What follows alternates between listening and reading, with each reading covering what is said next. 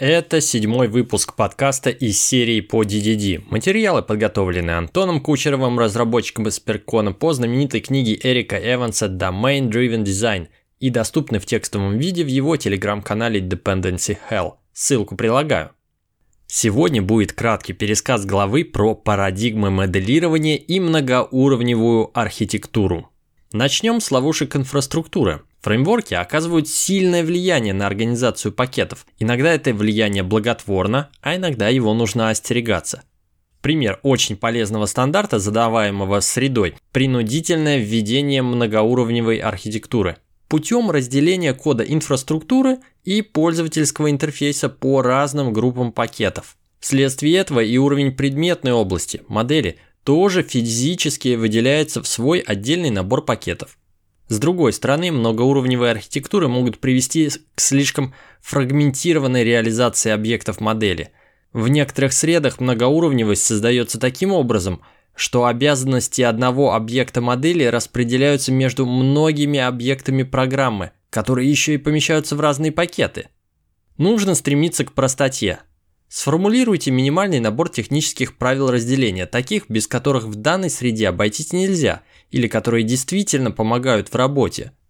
Например, отделение сложного кода для хранения и обмена данными от операционных аспектов объектов может облегчить рефакторинг.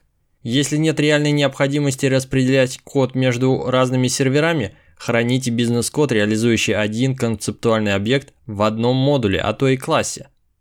Используйте разбиение на пакеты только для того, чтобы отделить уровень предметной области от остального кода – Оставляйте побольше свободы разработчикам модели предметной области, чтобы они могли объединить ее объекты в пакеты таким образом, какой лучше всего подходит для выражения модели и проектных архитектурных решений. И тут интересен выбор парадигмы моделирования. Хотя проектирование по модели не обязательно должно быть объектно-ориентированным, в нем все-таки нельзя обойтись без выразительной реализации модели, будь то объекты, регламенты или процедуры дел производства. Если выбранные для работы программные средства не обладают нужной выразительностью, пересмотрите этот выбор. Невыразительная программная реализация сводит на нет преимущества дополнительной парадигмы. Вот четыре основных правила для ввода необъектных элементов в преимущественно объектно-ориентированную систему. Не противостоять парадигме реализации. Всегда есть другой способ посмотреть на предметную область. Найдите концепции, которые соответствовали бы парадигме. Во-вторых, полагаться на единый язык. Даже если между частями реализации нет отчетливой связи, применение единообразного языка может удержать различные части модели от расползания в стороны.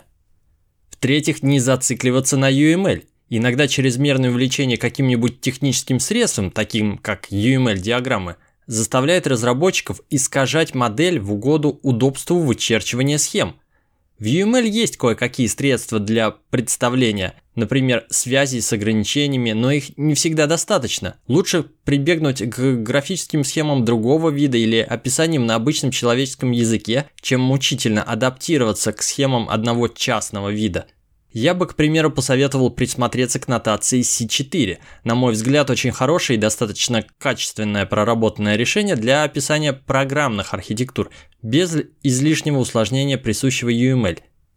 И, наконец, все подвергать сомнению, действительно ли то или иное инструментальное средство работает на полную мощность. Пусть в проекте и применяется несколько регламентов, это еще не значит, что для них нужно заводить целый сервер приложений – Регламентные правила можно выразить в виде объектов, пусть и не так аккуратно, а вот одновременное применение нескольких парадигм все усложняет многократно. Прежде чем взваливать на себя груз нескольких смешанных парадигм, следует исчерпать все возможности в пределах доминирующей парадигмы. Пусть некоторые понятия модели и не представляют собой очевидных объектов, все равно их часто можно промоделировать и в пределах парадигмы объектно-ориентированного программирования. На этом сегодняшняя пятиминутка DDD подходит к концу. В следующий раз поговорим про жизненный цикл объектов модели, агрегаты и фабрики.